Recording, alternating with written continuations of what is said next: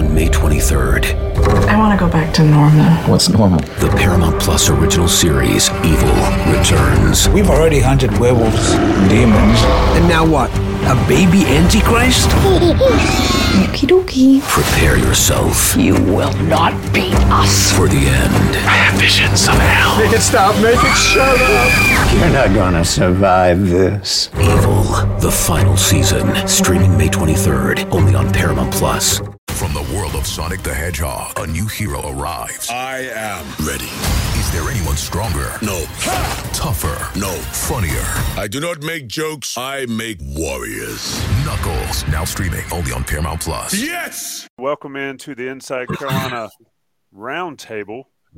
I'm your host, Tommy Ashley. It's football season again. Spring ball starts Sunday, March 5th. Mack Brown's having a press conference tomorrow um, at 11 a.m. to, among other things, open spring practice and then uh, introduce uh, Freddie Kitchens. I lost my train of thought there for a second. Freddie Kitchens is a new tight end coach. Buck, I'll come to you first. And of course, we're sponsored by Johnny T shirt and JohnnyT-shirt.com. Everybody on this chat that's already in here, if you're not subscribed to the YouTube channel, please do it. Please also rate us, review us, and all that good stuff. It helps with the algorithms to get more people in here.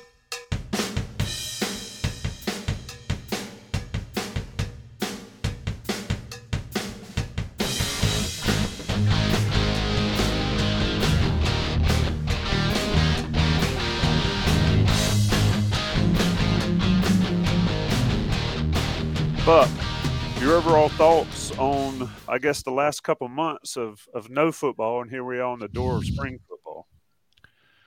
Well, uh, I would say that number one, uh, North Carolina did pretty well in the transfer portal. Uh, number two, uh, on the coaching front, I think the hire uh, Freddie Kitchens was a really good one. Um, they didn't, I don't think, address their issues that they needed to address on defensive coaching. That's just my opinion, and people can disagree or agree with that as they want to. But, um, you know, other than that, there's not been a lot to talk about. I mean, there's a lot of exciting news, I think, in the transfer portal. Um, and, you know, with the, on the coaching front, just as uh, replacements were made – uh, after John Lilly left and uh, Phil Longo left. So we're just going to have to see how things stack up this spring, which is starting in less than a week now. Hard to believe. Taylor, I'll get you in. Um, what would you like to see going in? What would you like to hear from Mack Brown and then see going into spring practice? Um, there's not too much that Mack Brown could could say, I think that would kind of sway my opinion one way or the other with this team, just knowing how coaches can speak in hyperboles at times. And there's been times where we thought one thing with this North Carolina team and, and you got something different. Um, but coming into the spring, I would say I want to see uh, a defense that looks a lot more fundamentally sound. Uh, Buck mentioned it. Only one defensive coach was um, changed, and that was Dre Bly going to the NFL. I kind of agree with Buck that it, it doesn't really make sense that no other changes were, were made when you look at the statistics and how bad that Carolina defense was. And it was uh, a defense that was bad the year before and got even worse somehow. Um, so for, for me personally, I'm I love offense. I'm somebody who who wants to play games in the 40s and the 50s. Uh, but for for once, I I would like to see uh, Carolina field some semblance of a defense. Uh, Jason, I'll bring you in here, and then Greg will get to you. Overall thoughts. I, I tend to agree with Taylor. I, I, saw a lot of chairs moved around on the offensive side of the ball. Um, you know, maybe needed. Know, Longo moves on to Wisconsin and then some other changes, but nothing on the defensive side of note going into spring. Main thing I'm looking for to see this spring is I want to see physicality. It's real simple. I want to see offense and defense getting after each other, especially on the on the offensive and defensive line. I, I, you know, I've felt like the last few years in particular, but I mean, this has been a systemic problem at Carolina for a long time. I felt like Carolina was soft in general on on both lines of scrimmage. They they made some strides there, I think, a little bit last year on the on the offensive line, but I don't think they did on the defensive line. And, and you know, in hindsight, there were warning signs last year when we looked at the spring. You look at the spring game and how well the North Carolina offensive, how well the North Carolina offense ran the football against the defense last in last year's spring game. I want to see it. You know, it's it's one of those difficult things, right? You you know, how good is your running game versus how good is your run defense? Is this a problem with run defense, or is this just that you have a really good run offense? That's always the thing when you're playing when you're playing yourself. But I want to see it difficult football by the end of the spring. I want I want them to have to I want be, partly because I know, given some of the talent that they have in the offensive line, some of those things, they should be okay running the football next year. But I want to see physicality. I want to see uh, an edge in terms of the toughness level of, of, of this program uh, that I've not seen so far. And that's what I'm looking for in, in, in the spring primarily. That's the first thing. Greg, get in here. Um, I agree with Jason there. Um, Mack Brown's talked about it. He talked about it over the offseason. Um, how much of that can you get in spring practice? Yeah, I mean, is that the time and place to do it? And yes. here we are, it's March the 5th. Starts March 5th. Greg, you're muted. Tommy, this look, this that always, that always makes me chuckle. Every Tommy. time it gets somebody, it makes me laugh. This is okay. So this is the first time we've been together in in, in a, quite a while. Um, so everybody gets one mulligan to keep it golf related. Oh, uh, it's, it's golf season. It is. We had, we had our first match Monday. Um, so yeah, Tommy, I, no doubt spring is the time to do it. I, I, think fans may be a little frustrated just in terms of the information that comes out of spring practice. And the reason why is uh, this is back to the basics. What, what Gene Chizik showed his first time in Chapel Hill, uh, kind of what he likes to do is you've had that full year. We know the defense didn't play well last year. Uh, I have full faith that what he will do for these 15 practices is start over. And that's not specific to what happened last year. That's just how he likes to do things. He likes to go back to the basics, really work on the fundamentals, rebuild the scheme that he wants to run. Um, he's, you know, I think last time he was in Chapel Hill, I want to say he did it maybe three times, where they pretty much started over just to make sure everybody understood what was taking place. So I have no doubts that's what's going to take place on the defensive side of the ball this spring. You know, maybe the the last couple practices, like we saw last year, uh, they add a few things and, and things start to click for the players. Um, and you obviously judge what you put in on how quickly the, the guys pick it up, right? Especially with there being so many new guys in. Um, and then offensively, of course, it's it's going to be the same thing because you've you've got a a new offensive coordinator and you got some new faces. I'm sure you know, Freddie Kitchens just got here, but he's going to have some tidbits to throw in. So uh, while it's not going to be a, a, drastic overhaul in terms of what they want to do offensively, it is going to be a little bit different. Um, and you, when you start talking about, um, I, I won't repeat word for word what the other guys have already said, but you win in this game at the line of scrimmage. That's physicality. Uh, that that's being able to to be good on along the defensive line to hold your own and that's being able to, as an offensive line, get the yards that you want. Mack Brown has talked for three or four years now about I want to be able to run the ball when we want to run the ball, not when the defense allows us to run it. Um, and this is the opportunity to finally do that. And so I think you, while you'll lose some of the explosiveness of a Phil Longo offense, uh, you hope that in return you're able to to do a little bit better job running the ball. And so I, I think that's how this shapes up. I think it's going to be a very basic, uh, fundamentally sound spring practice. And I think that's what this program needs to be able to take advantage of the good things that happened last year and really build upon it. So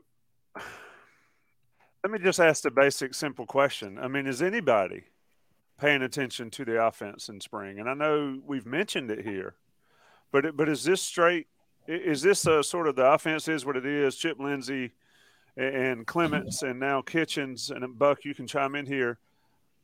You can't screw it up with Drake. I, I would think that you you can't. oh, you can. Well, uh, they better not.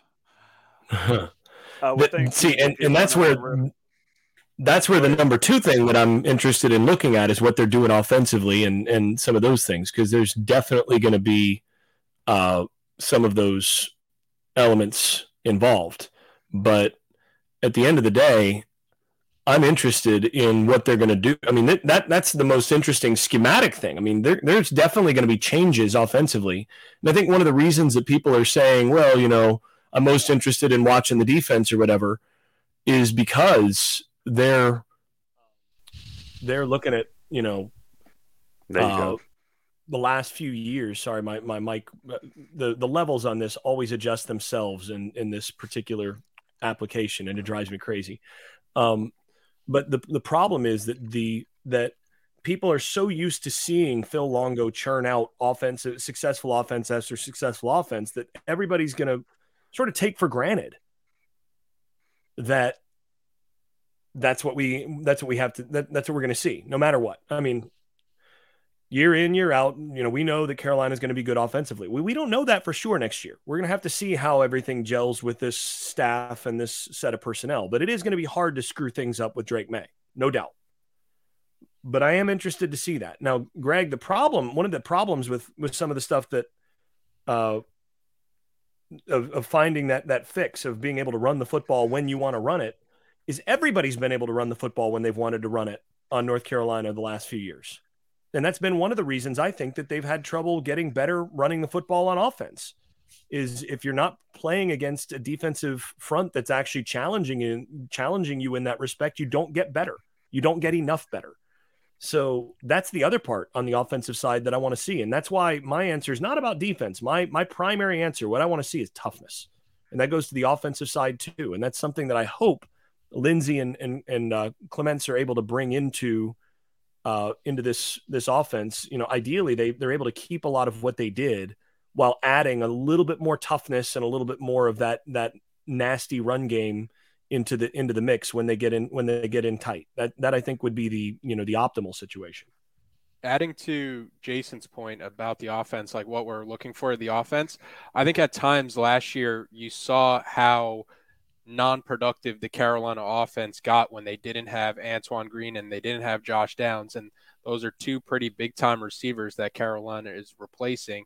So for me, I'm looking at Tez Walker, I'm looking at Nate McCollum, I'm looking for you know Andre Greene Jr., um, Kobe Paysour. There's a lot of receivers there. I think if I had to pick the guys right now, it would be Walker and McCollum, just based off um, what I feel like I do know and, and the experience that they bring um, as guys that have contributed. And I don't think I don't think they're they're getting recruited here to come play with Drake Maye to be backups to some of these guys. Um, and then also when when we talk about wanting to be a more physical team, he he wasn't a transfer, but it's it's almost like you get him as a transfer. Somebody like British Brooks, who who's a real physical running back, where going into training camp last year, the only two names we really heard were Omarion Hampton and George Pettaway, and they they had some moments throughout the season, but I don't think anybody really took advantage of their carries to kind of separate. Um, so now you add British Brooks back into the equation, and all of a sudden you you do have more physical runners that maybe fit that physical style a, a, bit more than somebody like Pettaway, who who's uh, more shifty in space. But um, I think it, I think it's a good problem to have. Just just get as much talent to Chapel Hill as you can, and then let it figure it out for itself.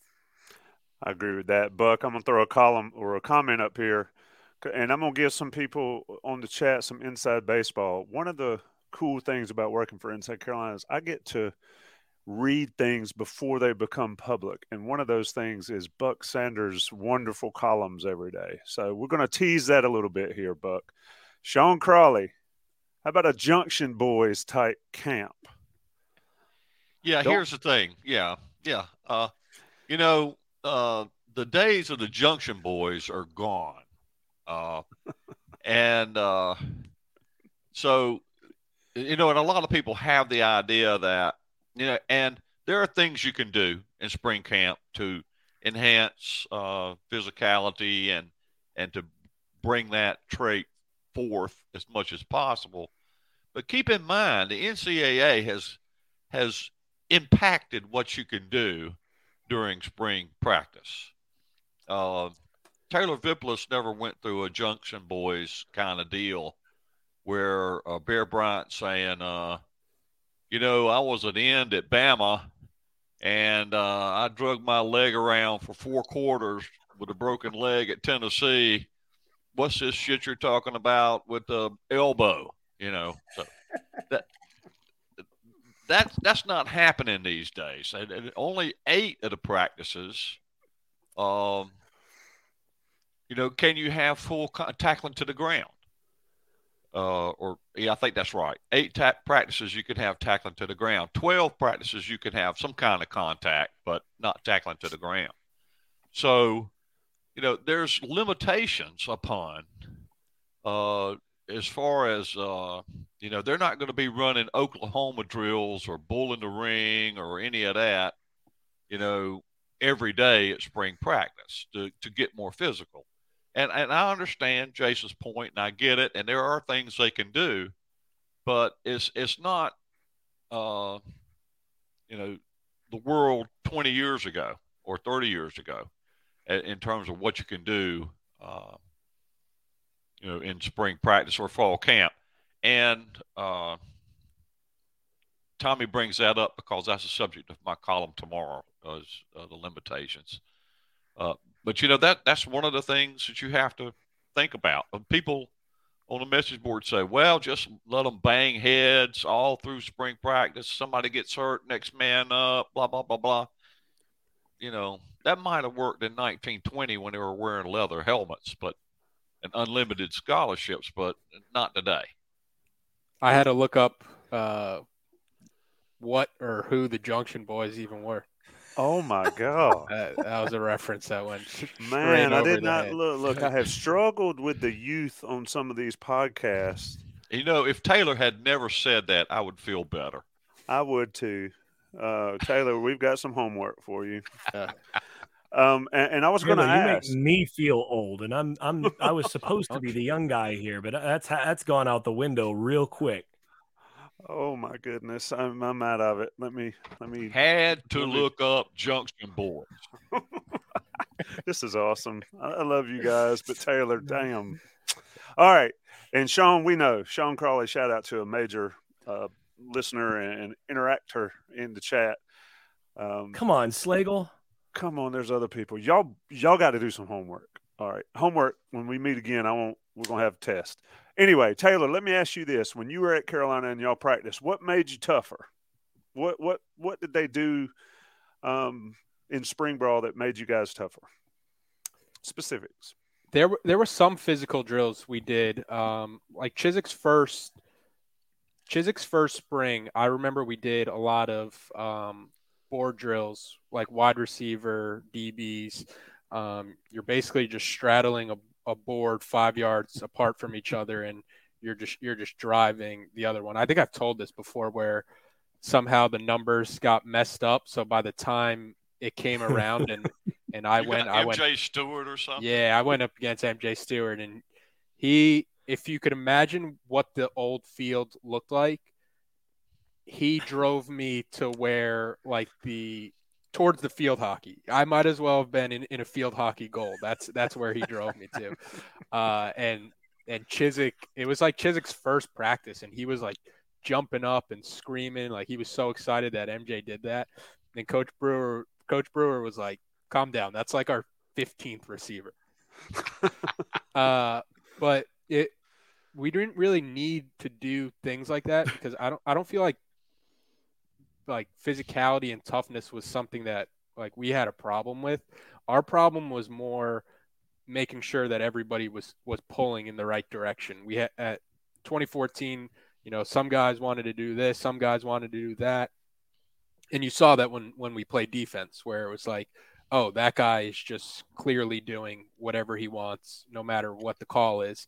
Um, so so our problem wasn't really, hey, we have to get tougher. Our problem was, hey, let's let's all try to get on the same page. So I don't I don't think it, it was a problem that we really had to deal with. Um, but we did do physical drills. You know, we don't. I don't think we have to go back to the leather helmet days for some toughness. I remember doing Oklahoma drills. Never wanted to do them, but I remember doing. I'm gonna flat out tell you, You know, I the quit, I quit NFL football when they made me do that. in 2019. Yeah.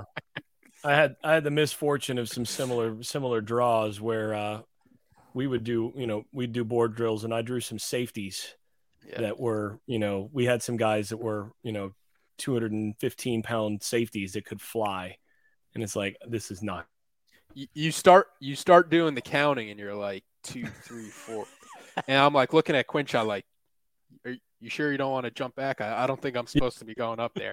And then the coaches are like, come on, come on, somebody jump up there, and you're like, all right, here here goes nothing.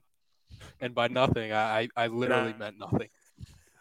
Well, I, somebody caught my comment in the chat. Yeah, they, they let's go Oklahoma drill, and I was like, boys, I see y'all in the smoke pit. I'm out.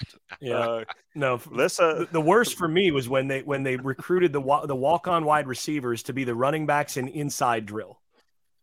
They didn't want to get the they didn't want to get the scholarship running backs hurt, but they knew that guys like me were expendable. So it's like, all right, let's do gut drill.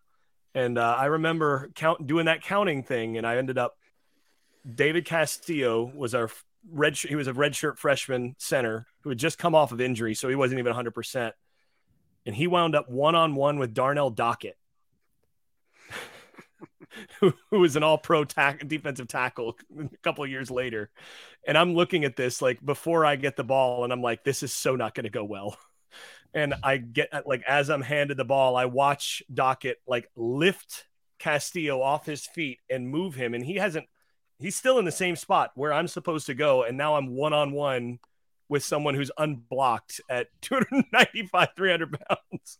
It was like, well, I'm putting my head down and let's see if I can dive at the legs.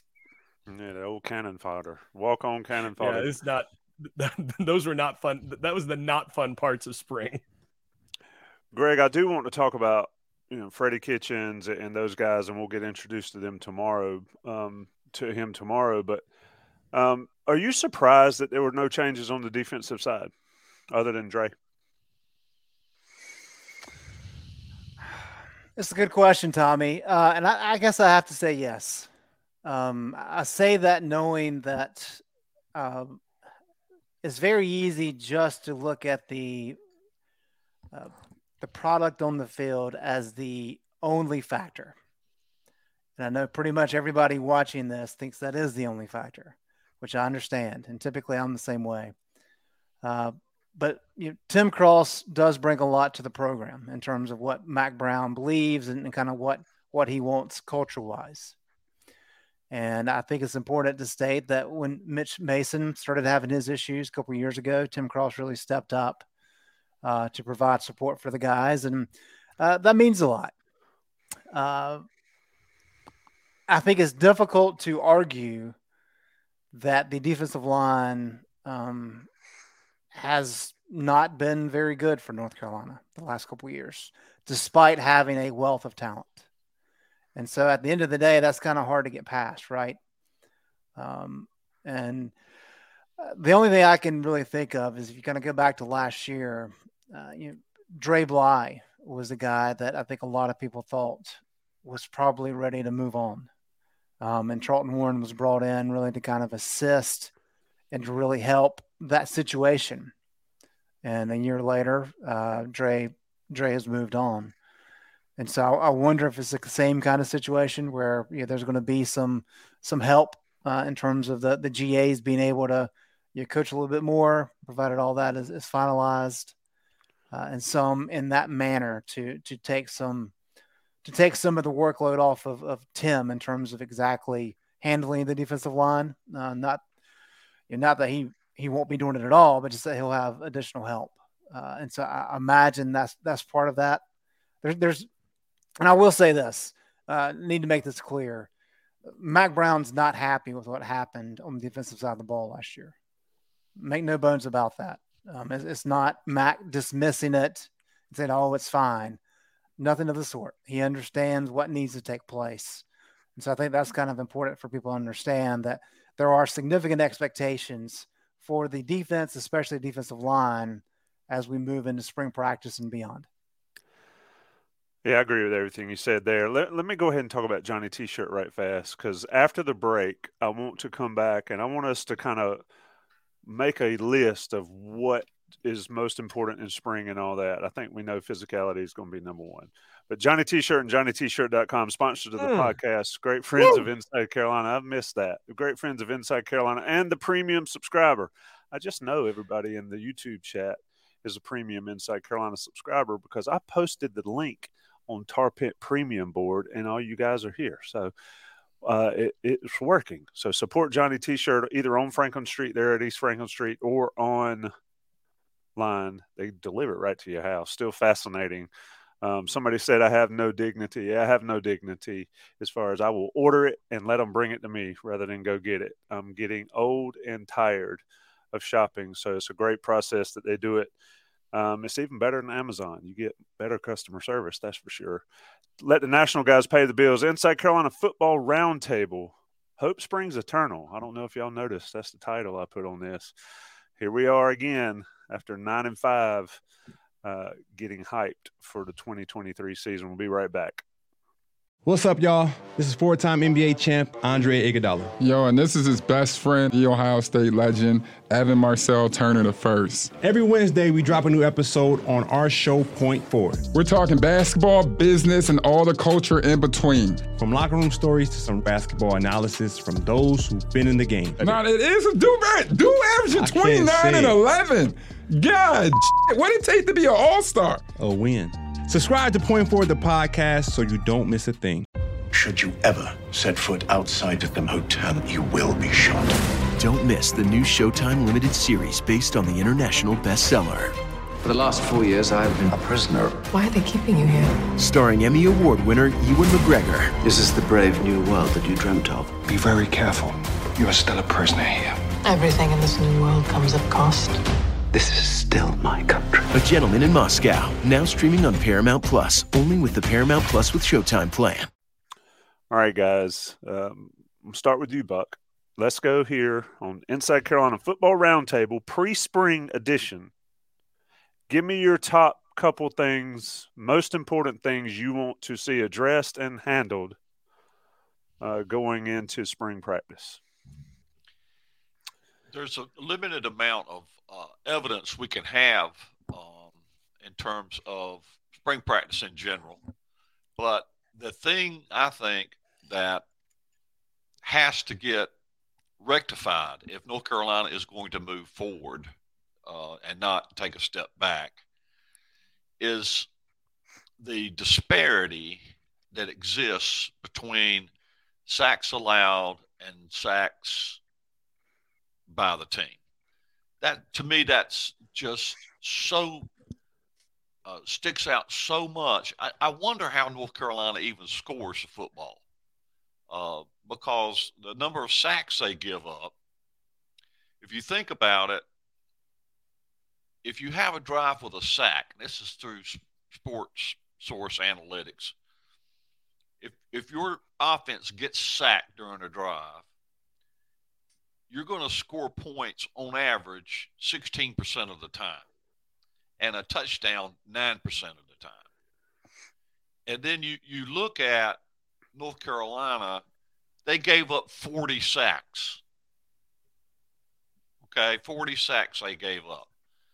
That's 40 drives that statistically they got less than a 10% chance of scoring a touchdown in that scenario if you look at it on the other side of the ball, they created 17 sacks. Now, we used to um, talk bad about Larry Fedora and his offense, his, defenses. In 2018, his defenses, his defense uh, got 32 sacks and only gave up 10 that is a huge advantage statistically and, just probabilities of scoring a touchdown, giving up a touchdown, or not giving up a touchdown, all those things come into play when you're you have a disparity between the number of sacks you get and the number one numbers that you give up. It's I don't see how you overcome it. I don't know how North Carolina won nine games last year with that kind of disparity. So Drake Maye. well, yeah, yeah, okay. Uh, There's your but- answer. Real simple. but at the same time, what would it have been had there been a balance between the number of sacks they were getting and the number of sacks they were giving up instead of a uh, 23 sack deficit that they gave up over the course of the year? Uh, and, and if they don't get that straightened out, then I, I don't see the program taking a, a step forward now. Um, you know, they talked about this all last year in spring practice. Oh, we got to get better at creating sacks and blah blah blah, and it just didn't. It just didn't. Um, and you know, this is as I think maybe Taylor brought up. This is the second year that we, or two, two years in a row. This would be the now the third, where we thought, well, North Carolina defense has to get better. It can't get worse and we were wrong. Uh, so, you know that that's got to get that's got to get worked out, one way or the other. For uh, for reference purposes, Carolina was two and nine that year, but yeah, yeah. even with that that uh, pro Taylor, give me your number They one. They didn't or- have Drake Maye. How important was Drake Maye? Yeah, that dude- needs a statue already. Uh, Taylor, number one, maybe two things you're looking at in spring practice. Yeah, shout out to uh, my guy Baden Hill. I'm gonna take a, a line from him. It's it's hard to judge sometimes in the spring because you know sometimes you're you want to see something from the offense, but you're taking something away from the defense. Um, but for for me, I want to see a defensive line that can win one-on-one matchups. I think last year when you're looking at Carolina's defensive line, they win outside of like Kaimon Rucker, they win their one-on-one matchups at such a shockingly low percentage, where it's, it feels like they're they're telegraphing um, their moves to offensive tackles or guards or centers, um, I, and I think that's why you see such a low sack percentage because the guys just they just don't have anything in their bag. They're going to what they think they have, and an offensive line is stopping it. They don't really have any any type of counter. So that would be what I want to see the most because I think it would contribute to higher sack numbers. I want to see some semblance of a run game. I don't want to see the weight of the world on, on Drake Maye's shoulders. I think that's what you saw towards the end of last year where it got to be a bit too much for him where Carolina had to be near perfect with him throwing the ball. And when he doesn't have Josh Downs at times or he doesn't have Antoine Green at times, then you saw that that drop off. And then I also want to see um, some of the some of the guys that we've been waiting to see um, from that freshman class last year kind of take that next step. Guys like Andre Greene Jr. I mentioned, um, somebody like Zach Rice, where I think we've talked about it before. Offensive line is probably the hardest position to come in as a true freshman and contribute right away. But now he has some of um, that experience under his belt being in the program for a year. And I think by adding somebody like him to the offensive line, you can fix some of the competitiveness issues or or the toughness toughness issues because when you talk to people inside the program, those are two of the biggest pros that he has where he might he might be he might not be as strong from a, a technical standpoint because he was just one year removed from from the high school game. Um, but i think the the intangibles he can bring can start to outweigh some of some of the negatives or some of the things that he's still working on. So um, i would like to see those redshirt freshmen or the guys that were freshmen last year kind of take that next step Interesting stuff. I'm trying to play around with the graphics, so if it's distracting, folks, let me know. But there's Bucks, there's Taylor's, and I will go to Jason. Give me one or two things that you want to see addressed? I mean, you start you led the show with physicality. I mean, aside from the things that have already been mentioned, I do want to see I want to see some improvement in and this is to this is to be surprising I think to some people, but I want to see some improvement in the downfield passing game. Uh, I think Carolina could have been better in that area. And that's something that's an area where Drake Maye himself could improve on last year. That's the one re- really the one big area that I think he can improve going into the next year is on his performance throwing, you know, what are called bucket throws, you know, your downfield true verticals. Uh, and especially late in the year, he missed on a number of, of uh, that deeper, you know, 20 plus yards downfield throw uh, he, he missed a number of those, and I think has a chance. I mean, this is one of the things that Lindsey is, is has got a reputation as a good quarterback coach. Uh, jury is out for me. I want to see it, but if you can get Drake to take another little bit, little bit of a step forward there, and then get a little bit more consistency from the wide receiver position in that area, I think that the offense uh, will be a good bit better. So that's one thing I'm looking for uh, especially with the new additions. Can they can they provide uh, some more in that area? Uh, and then uh, and then beyond that, I, I, just really want to see. Uh, I want to see better overall fundamentals and uh, and just the ability to attack in the in the in the pass rush game. I think Amari Gainer should help a little bit there, but they've got to find a way to get pass rush uh, and and to force the the offensive line to have to actually block during practice. Uh, and you know if they if they actually if the offensive line gets used to blocking guys that can actually rush the passer, you'd have to think that that'll improve them during the season as well. So I want to see more competitiveness in that respect as well. Those are the big things for me. Good take there. Um, I agree on the pass rush stuff. I mean, and Taylor, you mentioned the point, and then Greg, I want you to get in here, but you mentioned the point is like if the offense tears it up in spring, does the defense stink? And vice versa.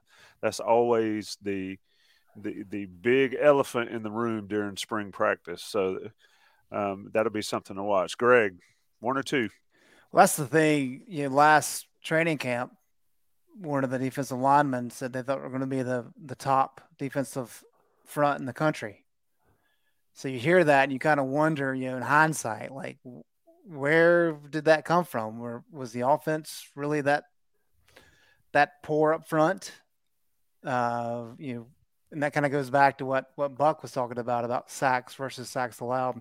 Uh, one thing I would I would throw out uh, Carolina's defensive line. So just the defensive line last year ranked 130th out of 131 teams in sack rate at 3%. That's how often the, the four guys along the defensive line were, were getting sacks. Just just in perspective, what's the number one team?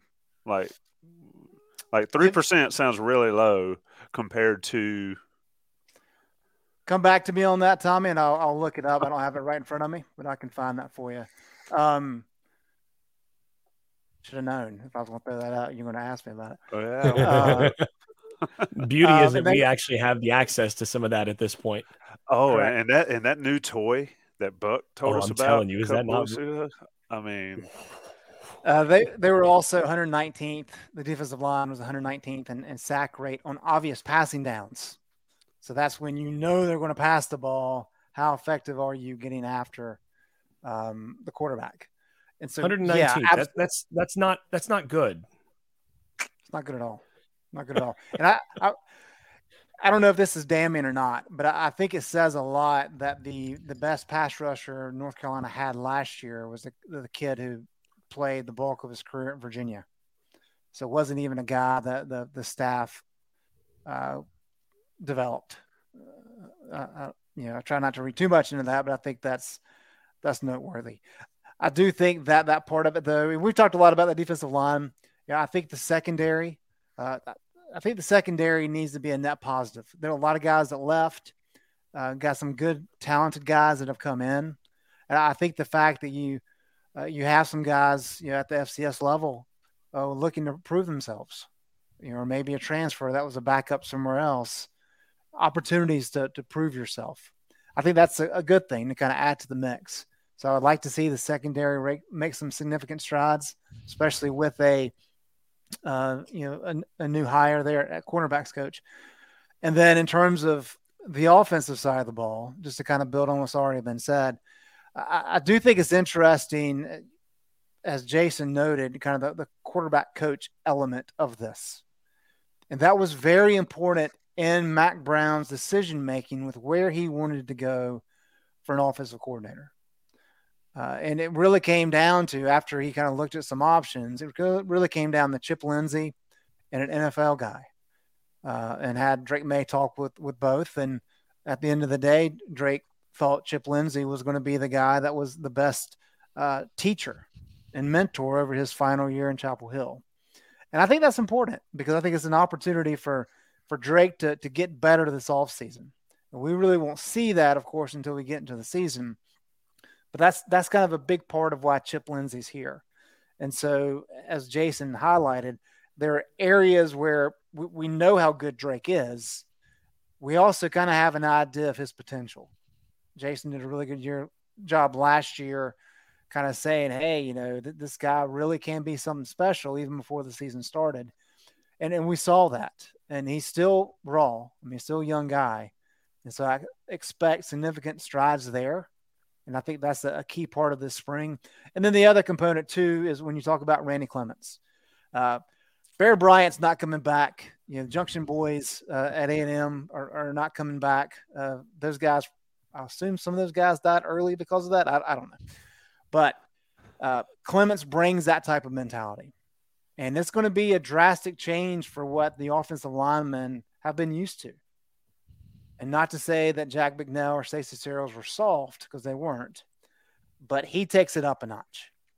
Randy's just kind of a an old school coach. Um, and it's, it's going to be interesting to see after spring ball if there's any guys that say, you know what? Nope, I don't like it. I'm going to head out. And that doesn't mean that's a bad thing. Uh, it's just a different approach that these guys are going to have to get used to because they have to get better running the ball. Uh, and here's a stat for you that I think is kind of glaring. If you go back to 2020, look at North Carolina's offense inside the red zone uh, in terms of yards per carry running the ball. Carolina averaged right at three yards per carry, which is pretty good. Go back to 2015, that dominant offense with Mar- Marquise Williams.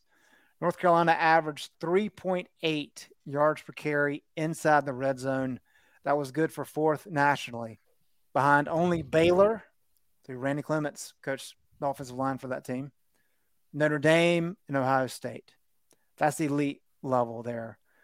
Last fall, however, North Carolina ranked 122nd in yards per carry in the red zone at 1.8 yards per carry.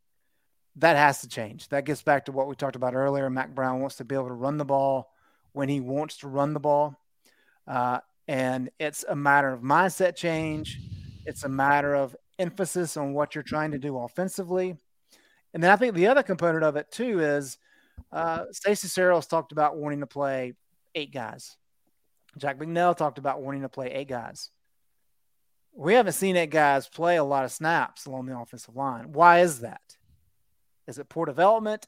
Is it missed evaluation on the recruiting trail? is it guys that's not being given the opportunity. Uh, and so I, I, think hopefully we will be able to see coming out of spring ball, okay, how many of these guys actually play the way Randy Clements wants them to play? How many can actually help North Carolina? Uh, because when you're in the fourth quarter and it's late and you're trying to put a game away, you got to have fresh legs, especially on the offensive line. And I think Carolina got into a situation last year those guys were just beat by the end of the end of the game. And I'm not talking about you're rotating guys evenly uh, up and down the the lineup there, but you got to give guys breaks. You you you take this series off, you take this series off, and having the ability to sit out for 10 or 15 snaps makes a difference late in games. Uh, and so that's that's a long list, Tommy. I know, but those are kind of some of the things I'll be looking at. No, I mean I'm watching the chat go through, and Bull Hill, we got you. Inside run is extremely important. Um, and Jason, you talked about that, but uh, and some other points that they're making in the chat. I felt like watching, especially the NC State game, especially in overtime, they just wasted downs by just running it up the gut um, for nothing. Um, so they've got to improve there. Buck, um, I'll ask you straight out. Max talked a lot about things that need changing and got to get better at, got to get better at. And here we are. I guess is this year five, year six of Mack? Time flies, but year five. I mean, at, at what point does it actually change for you? Um, like my title suggests, hope springs eternal. Is it? Is it finally this year? Well, uh, I would be a total idiot if I were to answer that question in any shape, form, or fashion, which I'm not. I don't know if you know that about me or not, but total idiot is kind of off the table. Uh, uh, I would uh, going back to the question you asked Greg, which is, is interesting about sack percentages. Uh, Louisville led the nation at nearly 12%. And Florida State wasn't far behind at like 10 and a half. Uh, Miami was uh, 10.23%, and Pittsburgh was 9.3%, and Virginia was 9.21.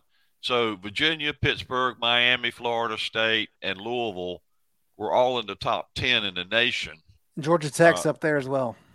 Uh, which, you know, they, uh, the ACC, Clemson checked in at 17th.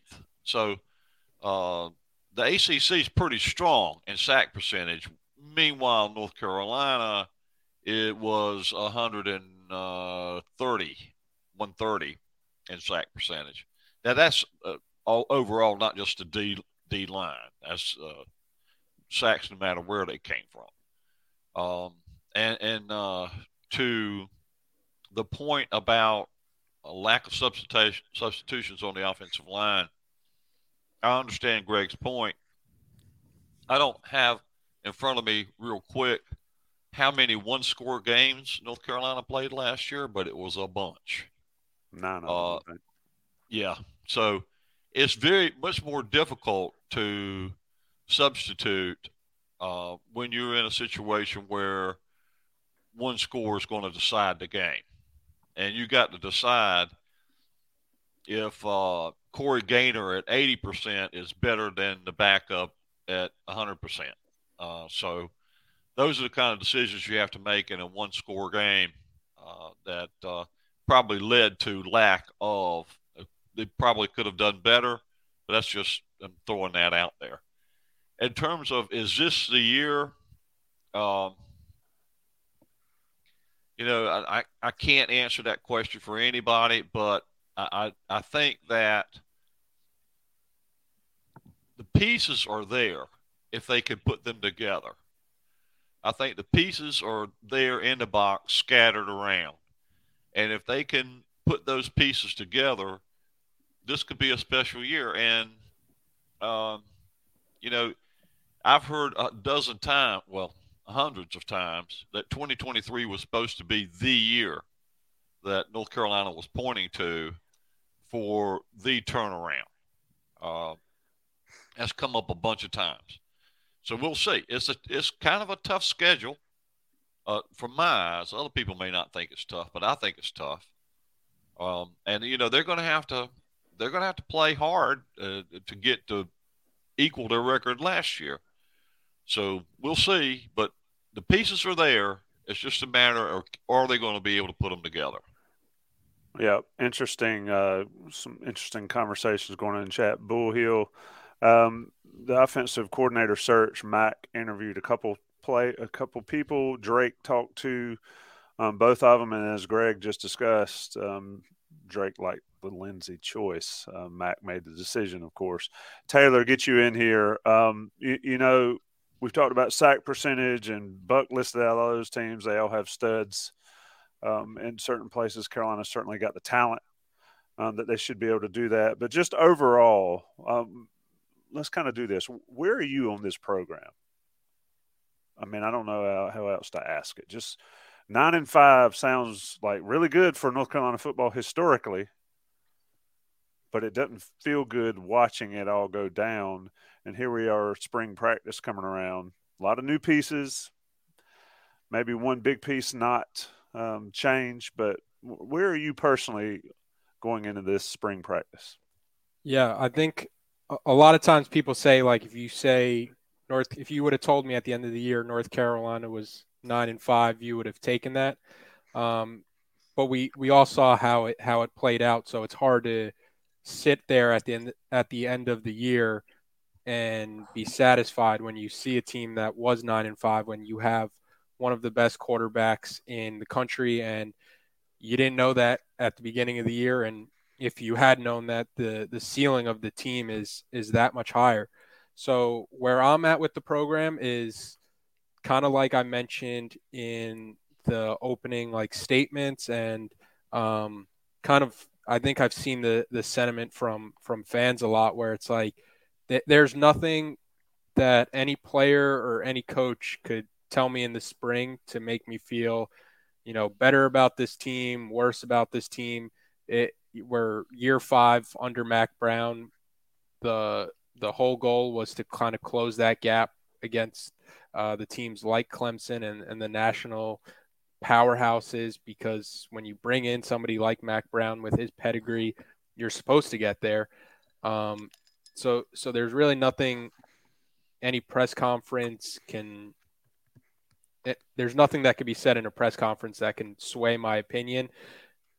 It's going to have to be in the games and and actually seeing the results and I think one of my biggest takeaways from the bowl game was seeing Mack Brown after after the loss. Um, like a lot of, a lot of fans push a narrative that like Mack is old, he doesn't really care. Like I, I saw him like pretty upset after the bowl game, and it was it was kind of like tough to watch him like talk and address um, the the reporters when when you know how much he cares and how invested he is into the program. Um, but at the same time, he is going to be judged off off wins and losses, and when you have a quarterback as good as Drake Maye, when you've recruited as well as he has, eventually you you do have to close that gap to Clemson. And we saw in the ACC championship that that gap felt as wide as it's ever been with with Clemson kind of being able to do whatever they wanted. Jason, I'm gonna get you in here. Um, one thing Don Callahan said on the Scoop podcast, he and Ross Martin earlier, um, the most recent one that's out there is Don said that as far as recruiting, because some people are talking about recruiting in the chat, and it's certainly relevant. Um, as far as recruiting, for for a long time, Mack could sell what could be. You can come and be a part of something that could be, and now four years, um, kids see what it is, and and so is there pressure on, on Mack from your perspective here, and to, to continue to move forward? Uh, I mean, has the floor risen for Carolina football? I feel like it has, but I'm not sure the ceiling at this point has risen with it. Um, Jason, where are you there? And then I'll come to you, Greg. Yeah, I, I think this is a very high pressure season for this staff, for Mack Brown in general, uh, partly because they've underachieved the last couple years in terms of expectations. And partly because there's going to be a lot of if they can't win and do if they can't get get close with Drake Maye at quarterback, there's going to be a lot of whispers about that. Like, look, how many of those guys are out there? And if you can't win with that guy, then where are you going? So this is one of those years where you've got to you've got to find ways to produce. And you've got to find ways to squeeze out maybe a win or two that, that you don't expect.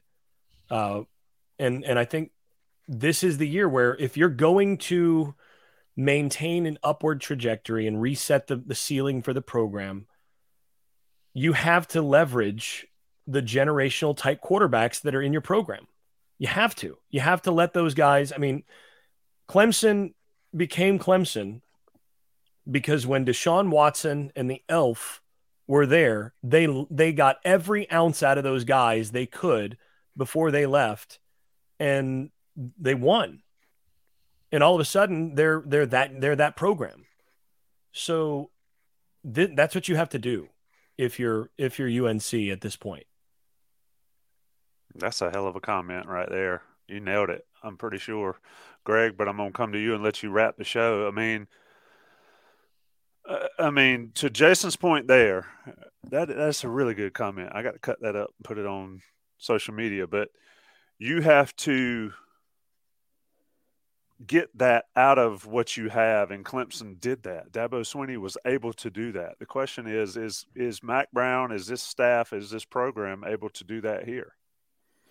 Yeah, there's so many. There's only so many opportunities that you have to kind of capitalize on on generational talents. So Jason's spot on there.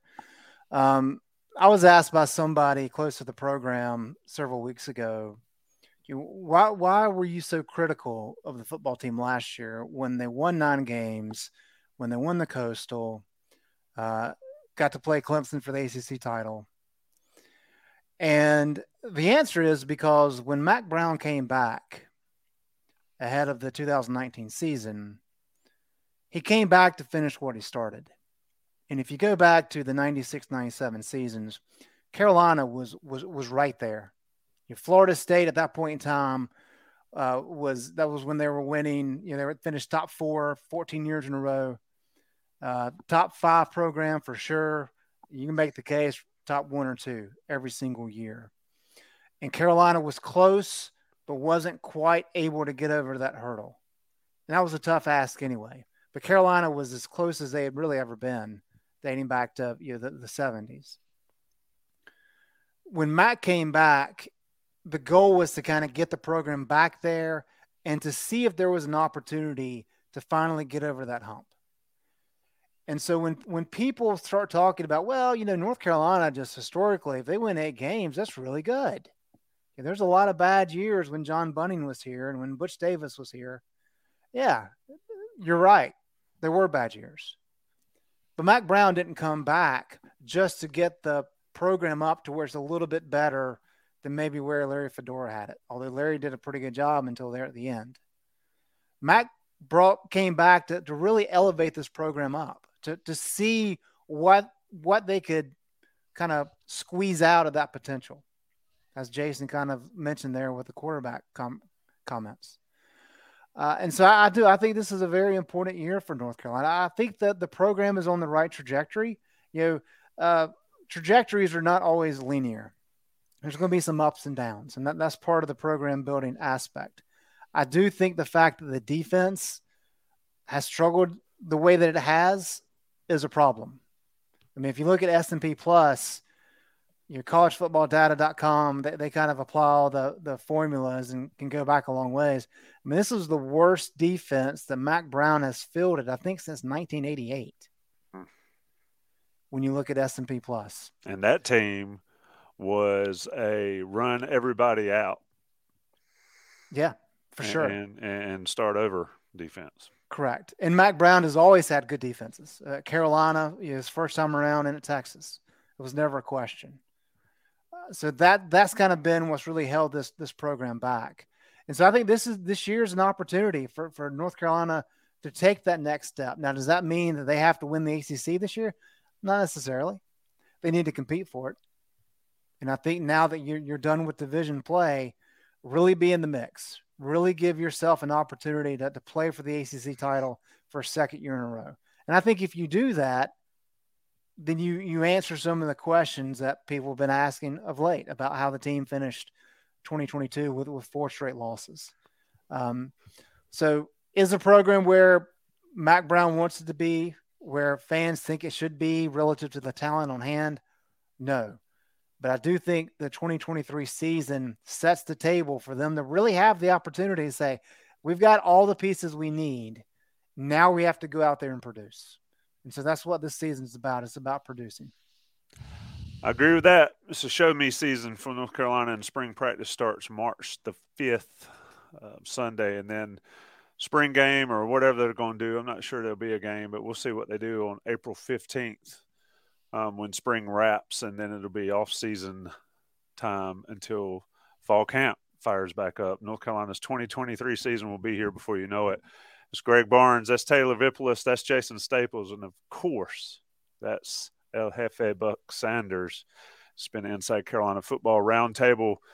Hope Springs Eternal, sponsored by Johnny T-Shirt and JohnnyT-Shirt.com. Shout out to the folks that have joined us. If you've got any suggestions, hit me up on my email or on Twitter or on the message boards. Y'all know where to find me. Thanks, boys. From producers Matt Damon and Ben Affleck, explore how art and music sustained hope during the siege of Sarajevo, thanks in part to humanitarians and the band U2. Kiss the Future, new documentary now streaming exclusively on Paramount Plus. Go to Paramount Plus to try it free. Terms apply.